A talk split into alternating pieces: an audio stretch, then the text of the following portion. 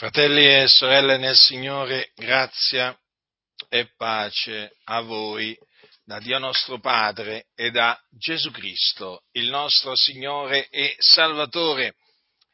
Epistola di Paolo, del nostro caro fratello Paolo, ai eh, Romani, capitolo 7. Leggerò alcuni versetti.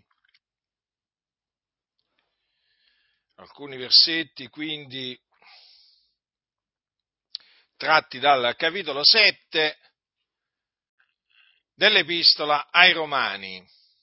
O ignorate voi, fratelli, poiché io parlo a persone che hanno conoscenza della legge, che la legge signoreggia l'uomo per tutto il tempo che egli vive?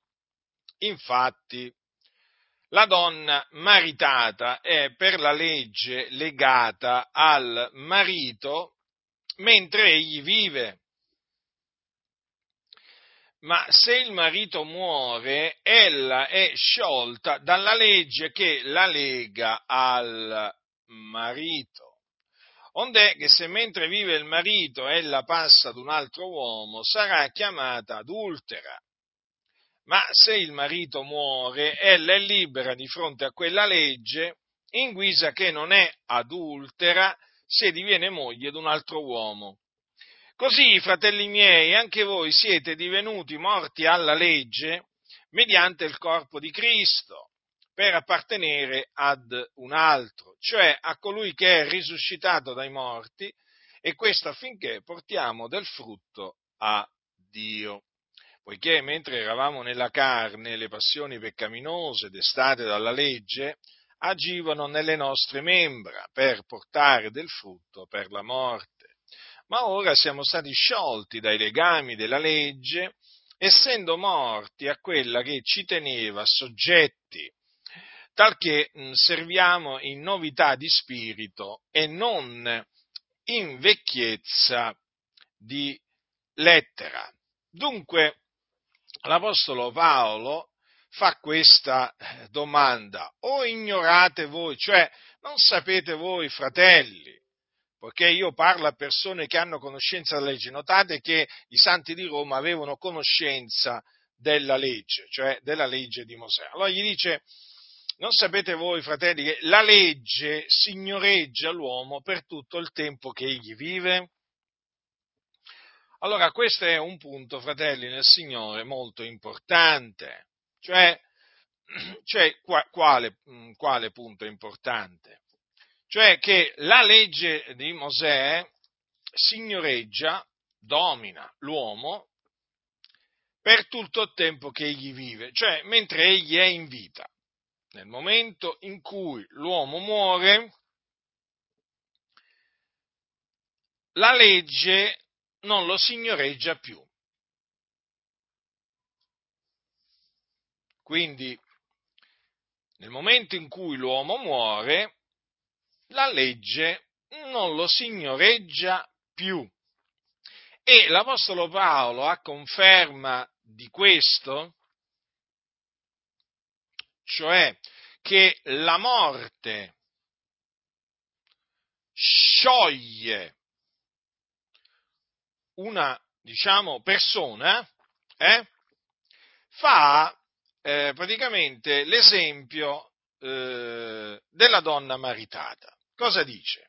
La donna maritata o sposata è per la legge legata al marito mentre egli vive. Mm? Allora il vincolo matrimoniale, in altre parole, è, san- è sancito dalla legge di Mosè. E praticamente, che è la legge di Dio, eh, ricordatevelo, la donna sposata è per la legge legata al marito, cioè c'è questo vincolo che la lega al marito mentre egli vive.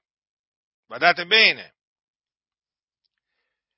Ma se il marito muore, ella è sciolta dalla legge che la lega al marito. Quindi vedete, l'importanza della morte. In questa circostanza della morte del congiunto, del marito. Perché con quella morte la donna sposata viene sciolta, svincolata praticamente dalla legge che la lega al marito. Perché è la legge che lega la donna al marito, ma nel momento in cui il marito muore, la donna viene svincolata, cioè la, la, la legge non la signoreggia più. Allora dice l'Apostolo Paolo, onde che se mentre vive il marito ella passa ad un altro uomo, sarà chiamata adultera. E già, perché? Perché è una donna maritata. Se il marito vive e mentre il marito vive, ella si passa ad un altro uomo, si sposa un altro uomo, appunto viene giustamente chiamata adultera. E voi sapete che c'è un comandamento, quello di non commettere adulterio. E nel momento in cui la, do, la donna maritata, mentre vive il marito, passa ad un altro uomo, ella di, diventa un'adultera. Ma se il marito muore, vedete ancora una volta c'è questa espressione, ma se il marito muore, ella è libera di fronte a quella legge in guisa, che non è adultera, se diviene moglie ad un altro uomo. Infatti, la vedova, alla vedova è lecito risposarsi. Alla vedova. Infatti, che cosa dice, che cosa dice l'Apostolo, eh, l'Apostolo Paolo? Dice l'Apostolo Paolo eh, al capitolo 7 di Primo Corinzi, la moglie è vincolata per tutto il tempo che vive suo marito. Ma se il marito muore, ella è libera di maritarsi a chi vuole purché sia nel Signore. Dunque, vedete, la vedova è libera di maritarsi a chi vuole, purché sia nel Signore. Certo, poi Paolo prosegue dicendo, non di meno ella è più felice a parer mio se rimane con me e credo di avere anch'io lo Spirito di Dio. Quindi esprime un suo parere eh, dicendo appunto che eh, comunque sia, eh, se le muore il marito, eh, per, secondo Paolo, se rimane con me è più felice. Eh? È più felice. Non è che ha detto, ehm, attenzione, non è che ha detto che ehm, ella sarà infelice, una miserabile e così via. Attenzione. No, no, calma. Più felice ha detto. Quindi, sarà felice. allora, se, se, diciamo la vedova si sposa, sarà felice, eh, intendiamoci, però, però Paolo dice che è più felice se rimane com'è, cioè se rimane vedova. Attenzione che con questo Paolo non è che ha vietato, ha vietato il matrimonio delle vedove, tant'è che lui dice ai celibi e alle vedove, però dico che è bene che per loro che se ne stiano come sto anch'io ma se non si contengono sposino, perché è meglio sposarsi che ardere. Vi ricordo che queste parole le dice ai celibi e alle vedove, non ai divorziati, no? perché sapete che poi diciamo, gli scellerati ci hanno aggiunto i divorziati e in questa maniera poi fanno cadere tanti appunto nell'adulterio perché incitano poi i divorziati a risposarsi, cosa che i, i divorziati non devono fare, perché il divorziato, se passa ad altre, a, a, a seconde nozze, commette adulterio. Perché? Perché il divorziato non può passare a seconde nozze. Il vedovo sì, la vedova sì, il celibe sì, la nubile può sposarsi, ma il divorziato non può sposarsi. Perché? Perché praticamente l'altro eh, partner, l'altro coniuge, praticamente è ancora in vita. Però nel momento in cui il, il marito o la moglie muore, allora chi rimane naturalmente può, può sposarsi senza appunto eh, diciamo commettere adulterio. Dunque, non di meno ella è più felice, a parer mio, se rimane con me, e credo di avere anch'io lo Spirito di Dio. Allora, c'è una cosa che ci tengo a precisare, perché ho, ho voluto specificare che la, ehm, e lo specifica d'altronde la Sacra Scrittura, che la vedova o il vedovo, se eh, naturalmente se eh, passano, se si sposano, non commettono adulterio, perché nella Chiesa si è sempre insinuata, e c'è ancora, eh, c'è ancora una dottrina che eh, diciamo, fa passare eh, il vedovo o la vedova che si sposano in un certo senso come, mh, diciamo, rispettivamente un adultero e un'adultera. Lo so che potrà sembrare strano e incredibile, ma è così. Eh, e eh, naturalmente voglio, eh, voglio, ribadirlo questo. La, vedo, la, vedova può sposarsi, come anche il, eh, l'uomo vedovo, eh? e eh, nessuno ha il diritto di accusare di adulterio eh, il vedovo che si sposa o la vedova che si sposa. Mm? Non solo, badate bene a quelli che vietano il matrimonio alle vedove, eh?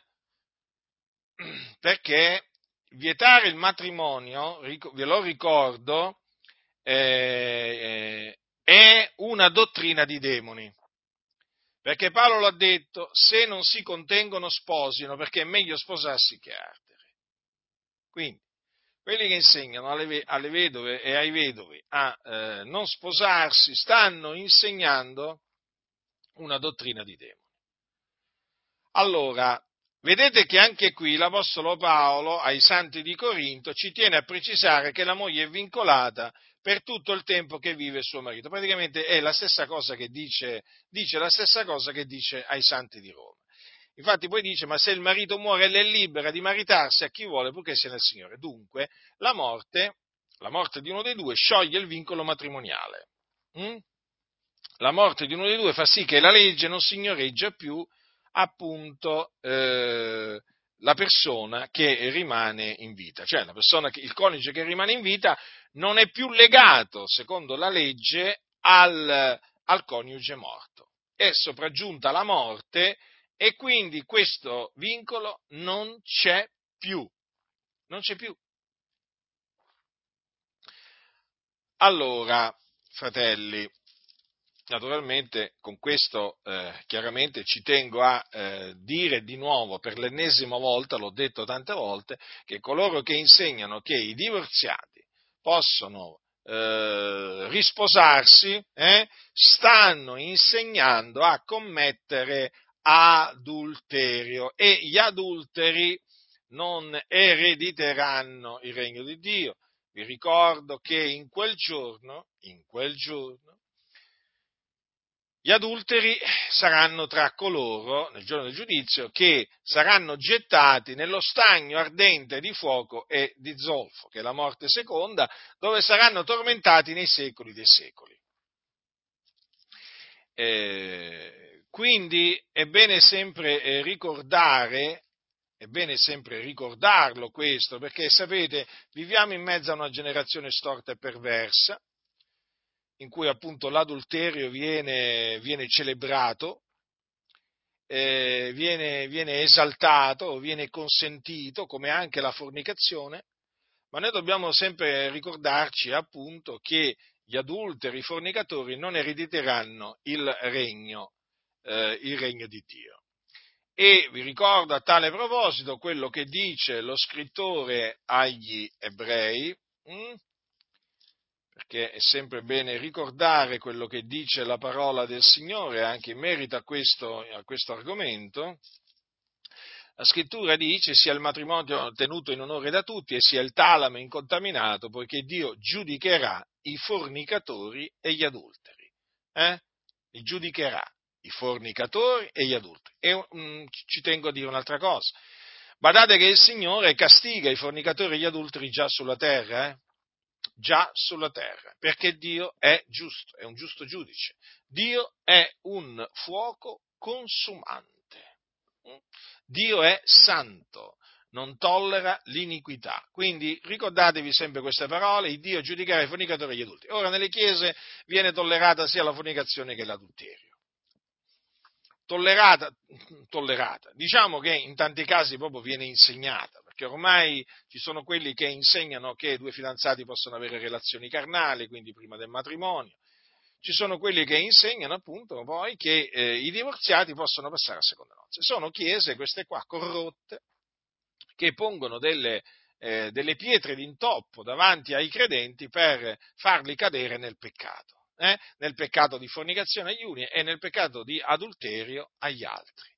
Nel corso degli anni, eh, nel corso degli anni ho, potuto, ho potuto appurare che appunto eh, questi due peccati oramai sono molto diffusi nella Chiesa anche per colpa eh, di eh, co- mm, cosiddetti pastori eh, compiacenti.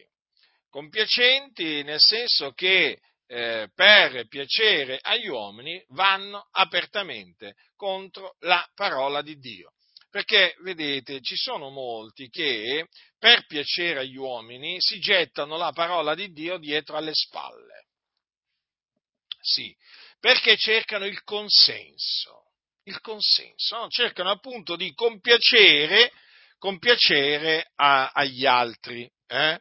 ma appunto cercano di compiacere agli altri nel male, nel male, e quindi li inducono a compiere il male. E in questa circostanza, appunto, siamo di fronte a uno di quei casi in cui, appunto, dei conduttori incitano i propri membri a intoppare, a commettere peccato, cioè a battere delle vie tortuose, delle vie, delle vie storte. Poi, naturalmente, coloro che batteranno queste vie saranno veramente infelici, sì, in questa circostanza si può parlare di infelicità, saranno dei miserabili, eh, avranno sensi di colpa, eh, faranno veramente una vita miserabile, perché quelli che si gettano la parola di Dio dietro le spalle sono dei miserabili, fanno una vita miserabile, anche se ti sorridono, ma sapete, anche sorridendo, anche sorridendo il cuore può essere triste. Quanta gente sorride ed è triste? Eh? Sapete quanti comici, quanti comici, sono tristi? Tutti quanti. Eh? I comici, sì, i comici. Eh? Anche comici famosi sono persone veramente infelici e beh, vivono sotto, sotto, il peccato. Coloro che vivono quindi sotto il peccato, che servono il peccato, sono persone infelici, piene di paure, piene di rimorsi, piene di sensi di colpa. Eh, ehm, sono persone ansiose, preoccupate, disperate. Tutto questo naturalmente eh, è eh, il frutto appunto poi del, la conseguenza del, del peccato.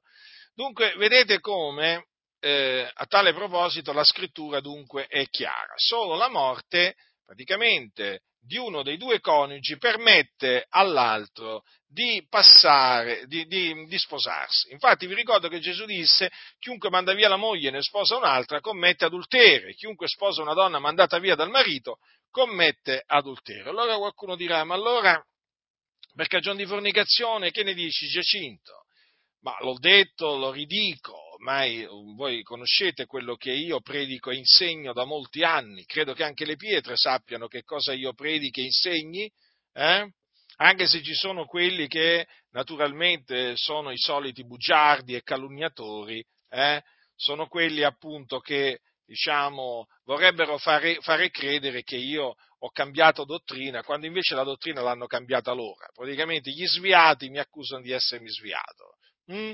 Cioè, ma oramai, oramai qua, voglio dire, oramai qua siamo di fronte proprio a persone a cui le tenebre gli hanno accecato gli occhi, che brancano nel, mu- nel, buio, camminano nel buio e quindi oramai non sanno più che cosa, che cosa inventarsi nel loro, nel loro odio nei miei confronti. Potrei fare una lista lunghissima di calunnie e false accuse che mi hanno lanciato nel corso, nel corso, nel corso dei decenni, ormai dobbiamo parlare di decenni, i nemici ne ho avuti sempre tanti, ne continuerà a avere tanti, quindi non è che mi meraviglio di queste false accuse, perché dai nemici arrivano appunto false, false accuse. Eh?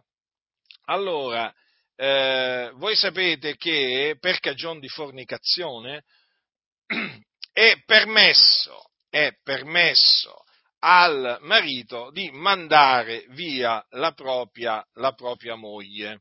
Mm?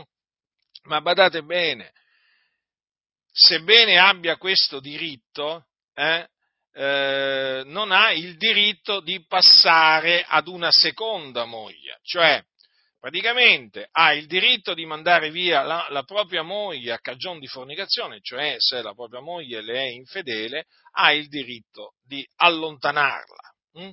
Però questo appunto diritto non, eh, diciamo, non comprende un altro diritto, chiamiamolo così, cioè quello di eh, passare a eh, un'altra moglie. No, quello non ce l'ha non ha quel diritto perché non esiste quel diritto per i divorziati. Non esiste. Lo ripeto, non esiste. Chi manda via la propria moglie anche a cagione di fornicazione e ne sposa un'altra commette adulterio commette adulterio. Vi ho letto le parole di Gesù appunto per farvi comprendere che non si, prendere, non si possono prendere queste altre parole di Gesù e io vi dico che chiunque manda via sua moglie quando non sia per cagione di fornicazione ne sposa un'altra eh, commette adulterio, per fare dire a Gesù appunto che eh, nel caso, eh, cioè nell'eventualità che una donna commetta fornicazione, poi il marito oltre che a mandarla via, può, eh, può sposarne un'altra. No? Non si può far dire a Gesù questo, perché altrimenti Gesù si sarebbe contraddetto. Sapete, quello che io ho imparato nel corso degli anni è che i bugiardi, i contenziosi, i rissosi, eh, gli stolti, mh, falsando il senso di quello che sta scritto, poi fanno eh, sia Dio che Gesù bugiardi.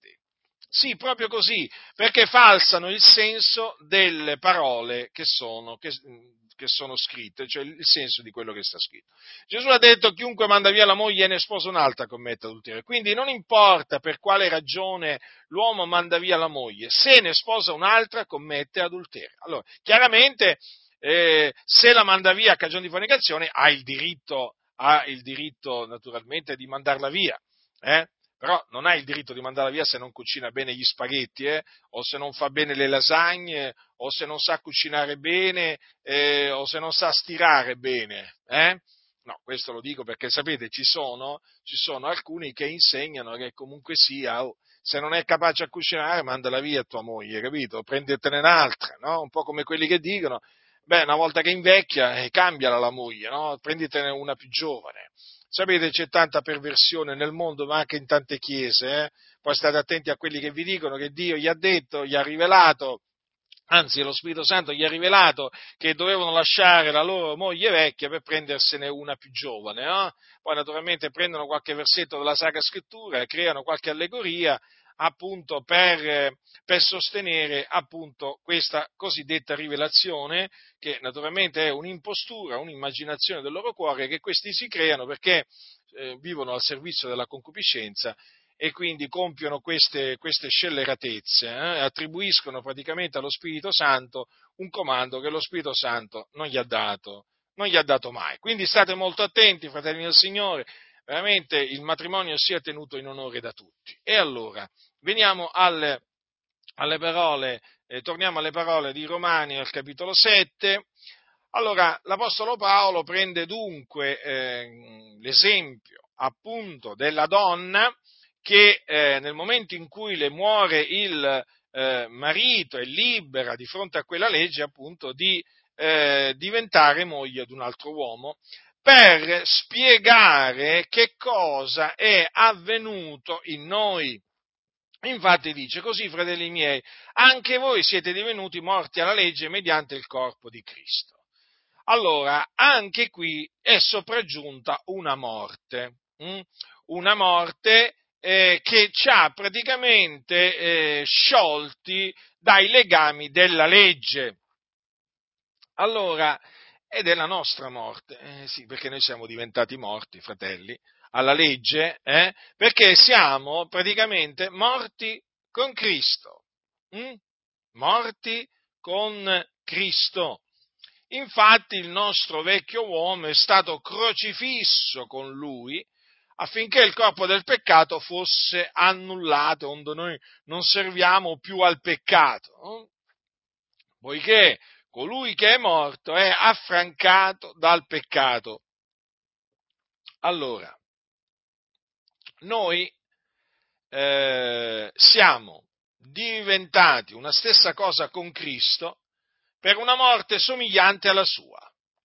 Ricordatevi questo, siamo morti con Cristo. Ecco perché eh, diceva, diceva, l'apostolo, diceva, l'apostolo, Paolo ai Galati, gli diceva queste parole, gli diceva, ehm, per mezzo della, della legge, io sono morto alla legge per vivere a Dio, sono stato crocifisso con Cristo. Vedete dunque? Quindi, se siamo stati crocifissi con Cristo, siamo morti con Cristo. Morti a che cosa? Siamo morti alla legge, alla legge che ci signoreggiava e quindi al peccato. Attenzione, fratelli del Signore, al peccato, perché la forza del peccato è la legge. Quindi, essendo morti alla legge, fratelli, noi siamo morti anche al peccato. Eh? E quindi, vedete, mediante la morte di Cristo, ecco perché questo ci fa riflettere sull'importanza vitale della morte di Gesù Cristo. Cioè, mediante la morte di Cristo, fratelli, noi siamo, divent- siamo morti anche noi. Eh? Siamo morti alla legge che ci signoreggiava e per apparte- tutto ciò per appartenere ad un altro. Cioè chi è questo altro? È colui che è risuscitato dai morti. Quindi Gesù Cristo. Dunque noi adesso apparteniamo a Gesù. Vedete? Noi non apparteniamo a noi stessi, fratelli, noi apparteniamo a Cristo. Il nostro corpo non ci appartiene, apparteniamo a Cristo. E questo, naturalmente, affinché portiamo del frutto a Dio. E come si porta del frutto a Dio? Osservando i comandamenti di Dio. Naturalmente, non tutti portano la stessa quantità di frutto, non tutti i credenti, eh, pur essendo stati affrancati dal peccato mediante l'Evangelo, non tutti i credenti portano la stessa misura di frutto. Anche questo è bene ricordarlo, perché dice Gesù quando spiegò disse Gesù quando spiegò la parabola del seminatore, ma quei che ha ricevuto la semenza in buona terra è colui che ode la parola e l'intende, che porta del frutto e rende l'uno il cento, l'altro il sessanta e l'altro il trenta. Vedete? Quindi non tutti, allora tutti portano frutto, vedete? Quelli che ricevono la semenza in buona terra, tutti portano frutto. Ma non tutti portano la stessa quantità di frutto, perché vedete l'uno porta il 100, l'altro il 60 e l'altro il 30.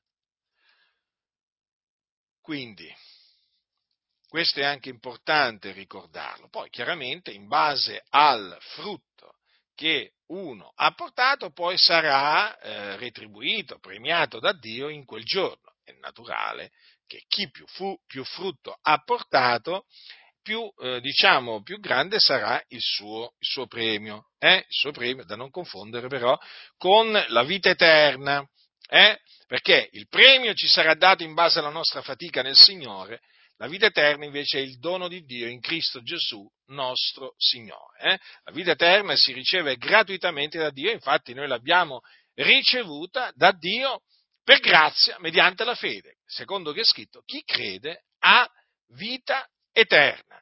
Dunque vedete, fratelli, quindi è questo affinché portiamo del frutto a Dio. Eh? Ricordate quello che ehm,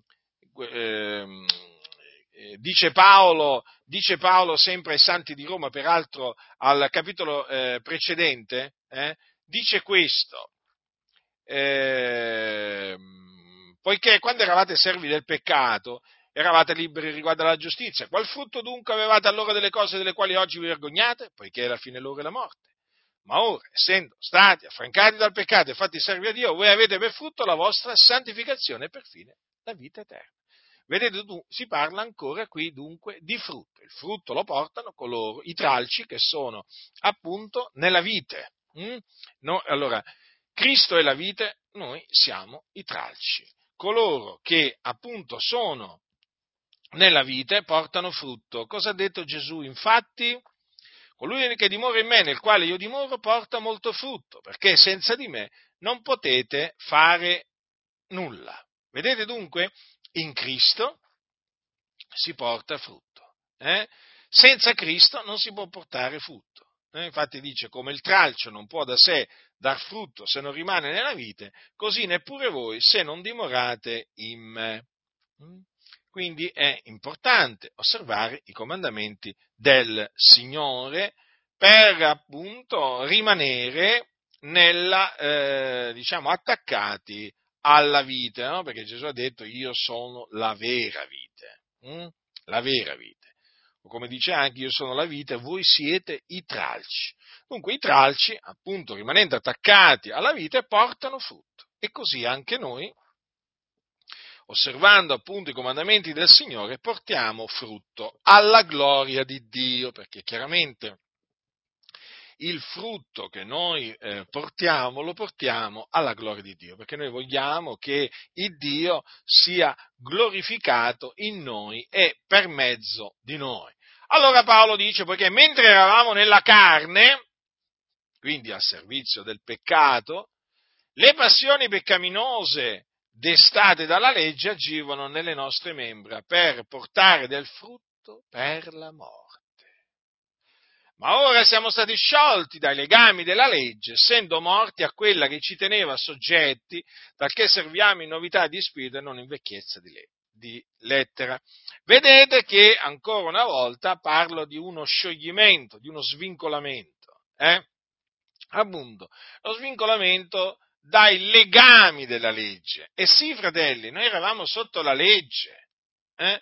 La legge ci signoreggiava, ma noi ora, appunto, essendo divenuti morti alla legge, mediante il corpo di Cristo, siamo liberi. In Cristo. Non liberi naturalmente di fare quello che vogliamo, eh? Ma naturalmente eh, eh, siamo liberi dal peccato, perché noi siamo, ricordatevi, servi della giustizia. E già, dobbiamo servire la giustizia, dobbiamo essere, dobbiamo procacciare la giustizia, fratelli. Questo appunto il Signore vuole. Dunque, vedete, la cosa meravigliosa qual è? Che eh, il peccato non ci signoreggerà. Perché? Perché noi non siamo sotto la legge, ma sotto la grazia. Adesso vedete, noi apparteniamo a Cristo Gesù. Non siamo più schiavi della legge, sotto appunto il dominio della legge, eh, perché sapete la legge genera schiavitù, eh, fratelli del Signore, è terribile. Eh? È terribile, quelli che si basano sulle opere della legge sono sotto maledizione, eh? Eh, perché? Perché praticamente loro si basano sulle opere della legge. Sono, allora, sono sotto il peccato, perché servono il peccato, ma sono sotto maledizione perché si basano sulle opere della legge. Infatti dice Paolo, tutti coloro che si basano sulle opere della legge sono sotto maledizione. Terribile, ma è così. Quanti ancora oggi si basano sulle opere della legge e sono sotto maledizione? E infatti si vede che sono maledetti e non sono benedetti. Ma perché sono sotto maledizione? Perché è scritto, maledetto chiunque non persevera in tutte le cose scritte nel libro della legge per metterle in pratica. Vedete? Vedete? Allora loro si basano sull'opera della legge. Eh sì, però, guarda cosa dice la legge. Maledetto chiunque non persevera in tutte le cose scritte nel libro della legge. Non è che c'è scritto in alcune cose scritte nel libro della legge. No, no e quante cose sono scritte nella legge? Eh, basta andare a prendere la legge e appunto leggersela, la legge di Mosè, studiarsela e poi appunto per rendersi conto, per rendersi conto, fratelli, che noi eravamo sotto la maledizione della legge. vedete, io quando cominciai, quando cominciai a studiare le scritture, studiai la legge. Studiai la legge. La legge, si deve studiare, la legge di Mosè si deve studiare per comprendere veramente queste parole. Maledetto chiunque non persevera in tutte le cose scritte nel libro della legge per metterle in pratica. Vedete, ho studiato anche il giudaismo, eh, sia quello antico naturalmente e sia quello, e quello moderno. Eh? Vabbè, parlare del giudaismo è, sapete, il giudaismo viene paragonato a un oceano, a un oceano, effettivamente a un oceano, eh? È un oceano dove veramente districarsi, navigare in questo oceano non è mica, non è mica facile, eh? non è mica facile. Allora, avendo studiato il giudaismo, eh, posso dirvi questo, che effettivamente i giudei si basano sulle opere della legge, ci tengono. Praticamente per loro la legge di Mosè è la vita, hm? perché per loro vale appunto quello che dice la legge, chi avrà messo in pratica queste cose vivrà per via di esse. Però vedete, qual è il punto? Che c'è scritto anche maledetto chiunque non persevera in tutte le cose scritte nel libro della legge per mettere in pratica. Infatti non c'è un giudeo che, che mette in pratica tutte le cose eh, scritte nel libro della legge, non ce n'è uno, non ce n'è uno. Che poi i giudei praticamente, oltre a quello che dice la legge di fare, praticamente ci hanno aggiunto, veramente possiamo dire, miriadi di precetti che non sono scritti nel libro, nel libro della legge. Questi precetti fanno parte della tradizione o delle tradizioni eh, che appunto i giudei si tramandano. Queste tradizioni sono state codificate nel Talmud, esistono due Talmud, quello palestinese e quello babilonese. Quello, diciamo, più famoso in ambito ebraico è quello babilonese. Mm.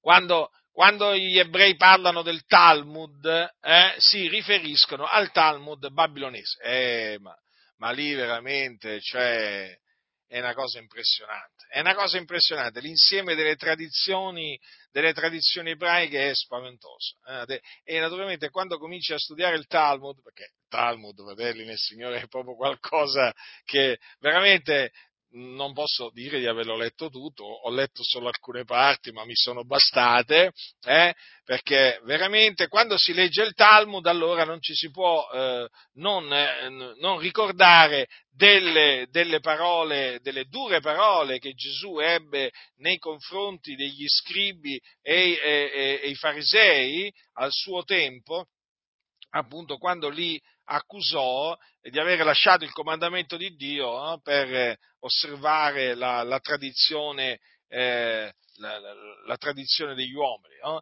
E eh, quando, quando, si studia il Talmud, o meglio la tradizione, tradizione giudaica o ebraica, ehm, praticamente vengono in mente queste parole.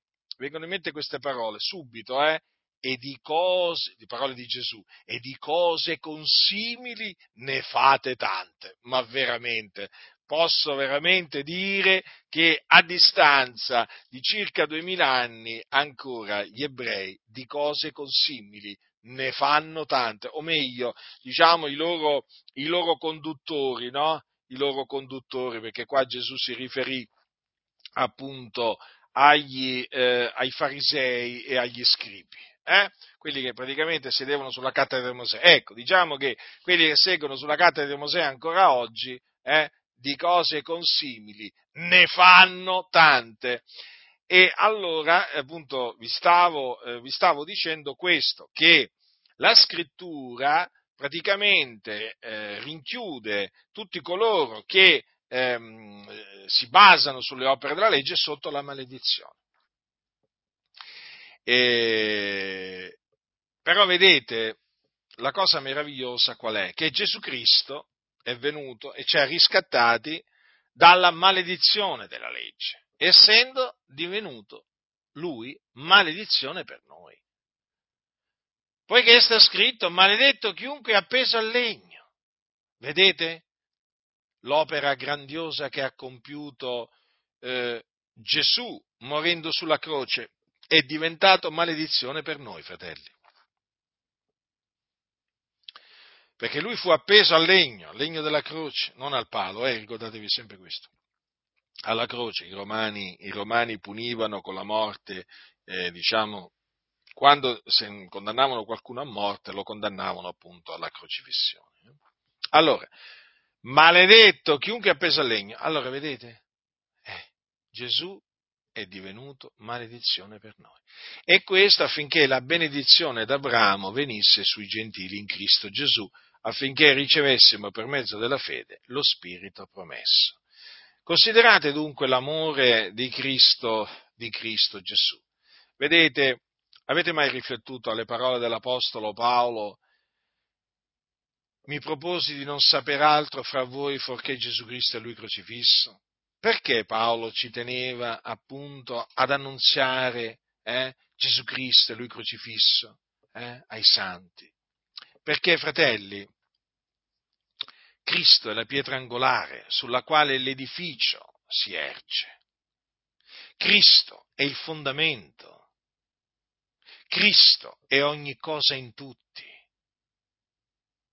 In Lui sono nascosti tutti i tesori della sapienza e della conoscenza. Gesù Cristo, il Figlio di Dio. Ecco perché chi ci tiene a che i credenti rimangano liberi, perché sono liberi i credenti, ma naturalmente i credenti devono rimanere liberi, perché ci sono coloro che li vogliono eh, fare ricadere sotto la schiavitù della legge o li vogliono fare diventare schiavi di precetti umani. Dico, coloro che vogliono che i santi rimangano liberi, predicano Cristo e Lui crocifisso. Ci tengono a predicarlo spesso, del continuo, e quindi a predicare l'Evangelo. Perché, fratelli, è mediante l'Evangelo che noi siamo stati salvati e siamo tuttora salvati. Capite? Invece coloro che vogliono ridurre in schiavitù i santi, imponendo loro precetti d'uomini che voltano le, spol, le spalle alla verità, o comandamenti d'uomini che voltano le spalle alla verità, eh, di Gesù, si sono dimenticati. È come se si fossero dimenticati. Sì, sì, è proprio così. Invece, chi segue l'esempio di Paolo? Eh, chi si propone di non saper altro fra i santi all'infuori di Cristo Gesù e Lui crocifisso, è allora lui sì, che ha a cuore la libertà che hanno ottenuto in Cristo i santi. Egli vuole che i santi siano liberi. E quindi annunzia Cristo è lui crocifisso. Vedete anche con questa mia predicazione ho voluto ribadire per l'ennesima volta che noi in Cristo, mediante Cristo, siamo stati affrancati, eh? liberati, sciolti. Da che cosa? Dalla legge che ci teneva schiavi. Eh? E dunque, facendo questo, ho esaltato l'opera di Cristo. Ho esaltato che cosa? La morte di Gesù Cristo. Come anche naturalmente la sua resurrezione, perché se è vero che Cristo è morto per i nostri peccati secondo le scritture, è anche vero che egli è risuscitato dai morti il terzo giorno secondo le scritture e questo è avvenuto a cagione della nostra giustificazione. Quindi vedete, fratelli, è di fondamentale importanza concentrarsi sempre su Gesù. Vedete, studiando le epistole dell'Apostolo Paolo ci si accorge di quanto sia importante predicare Cristo, ma non solamente al mondo, Perché al mondo gli annunziamo l'Evangelo, naturalmente nella speranza, con il desiderio che coloro che ascoltano l'Evangelo credano e siano salvati, giustificati, riconciliati con Dio, certamente. Ma quanto sia importante proprio predicare l'Evangelo anche ai santi. Perché mediante la predicazione dell'Evangelo i santi si fortificano e rimangono liberi. Già, rimangono liberi. Ma siccome che ci sono quelli che non vogliono che rimangano liberi, hm? e allora che fanno questi? Odiano, odiano l'Evangelo e chi predica l'Evangelo. Eh? Naturalmente, attenzione, è un odio dissimulato, perché questi sono malvagi, eh? Loro parlano con dissimulazione. Eh sì, ormai abbiamo le prove, fratelli nel Signore, eh? Abbiamo le prove schiaccianti chi odia parla con dissimulazione, ma dentro cova la frode. Eh sì, fratelli, anche chi odia quelli, chi, chi odia chi predica l'Evangelo, parla con dissimulazione. Oh, ma quanto sono furbi questi, oh! Sono astuti, eh! Parlano con dissimulazione. E allora dice, quando parla con voce graziosa non te ne fidare hanno questa vocina, eh? La voce graziosa dice non te ne fidare, non te ne fidare, ti dico fratello, non te ne fidare. Ascoltami, non te ne fidare. Ascolta quello che dice la sapienza, è proprio così. Perché ha sette abominazioni in cuore. Sette! Ma qualcuno dirà, ma cos'è un numero simbolico? No, no, no, non è un numero simbolico, è proprio così. C'ha sette abominazioni in cuore. L'odio suo si nasconde sotto la finzione, ma la sua malvagità si rivelerà nell'assemblea. Cioè, chi odia l'Evangelo, chi odia te, o meglio, me, perché predico l'Evangelo, non è che mi viene a dire, sai, io ti odio. Eh? Non è che mi viene a dire io ti odio perché tu predichi l'Evangelo. Ma no, ma non me lo viene a dire. Eh, dai, insomma, si scoprirebbe facilmente. Eh? Però poi lo viene a scoprire che ti odia. Eh? Quando la sua malvagità si rivelerà nell'assemblea, allora dirai, ma veramente è proprio così? Ma guarda te, allora poi comincerai a dire, Ecco perché non mi fidavo tanto di quel tizio. C'era qualcosa in me che mi diceva non ti fidare appieno di quel tizio. Eh sì, eh sì, proprio così, proprio così, perché non ti convinceva fino in fondo. C'era sempre qualcosa che ti lasciava perplesso. Eh? Eh sì, il Signore ci avverte, ci avverte. Poi sapete, ci si ricorda di questi avvertimenti, però in seguito, dopo, non te ne fidare. Ed è proprio così. Chi cammina per lo Spirito sa che è così. Non è che senti una voce udibile, hm? cioè, sicuramente puoi anche sentire una voce udibile se il Signore te la fa sentire, ovviamente si tratta di una rivelazione però è qualcosa di forte, di intenso, che ti accade, che sopraggiunge nella tua vita. E appunto è come se il Signore ti dicesse non ti fidare di quel tizio. È proprio così, fratelli. È proprio così. Appunto, costoro odiano l'Evangelo e appunto questo odio lo nascondono sotto la finzione. Già, fingono, sanno fingere.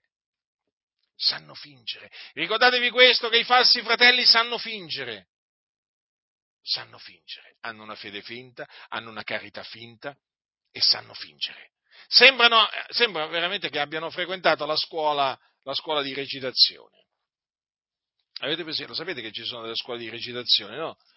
Ecco, questi qua eh, sembrano avere frequentato una scuola di recitazione. Oh, sono bravi a recitare, eh? Mm, lo dobbiamo riconoscere, diciamo, è l'unica cosa che sanno fare bene, eh? recitare. Loro recitano la parte dei cristiani. Mm?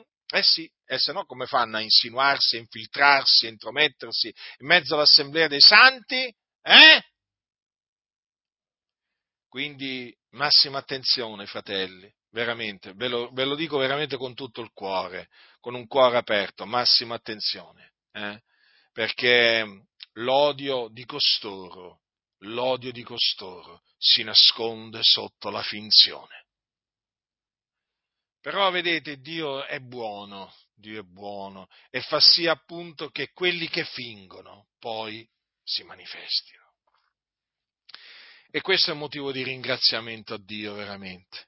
Sono veramente grato al Signore, profondamente grato al Signore, Dio è testimone di questo, veramente di come libera i suoi da coloro che nascondono il loro odio sotto la finzione.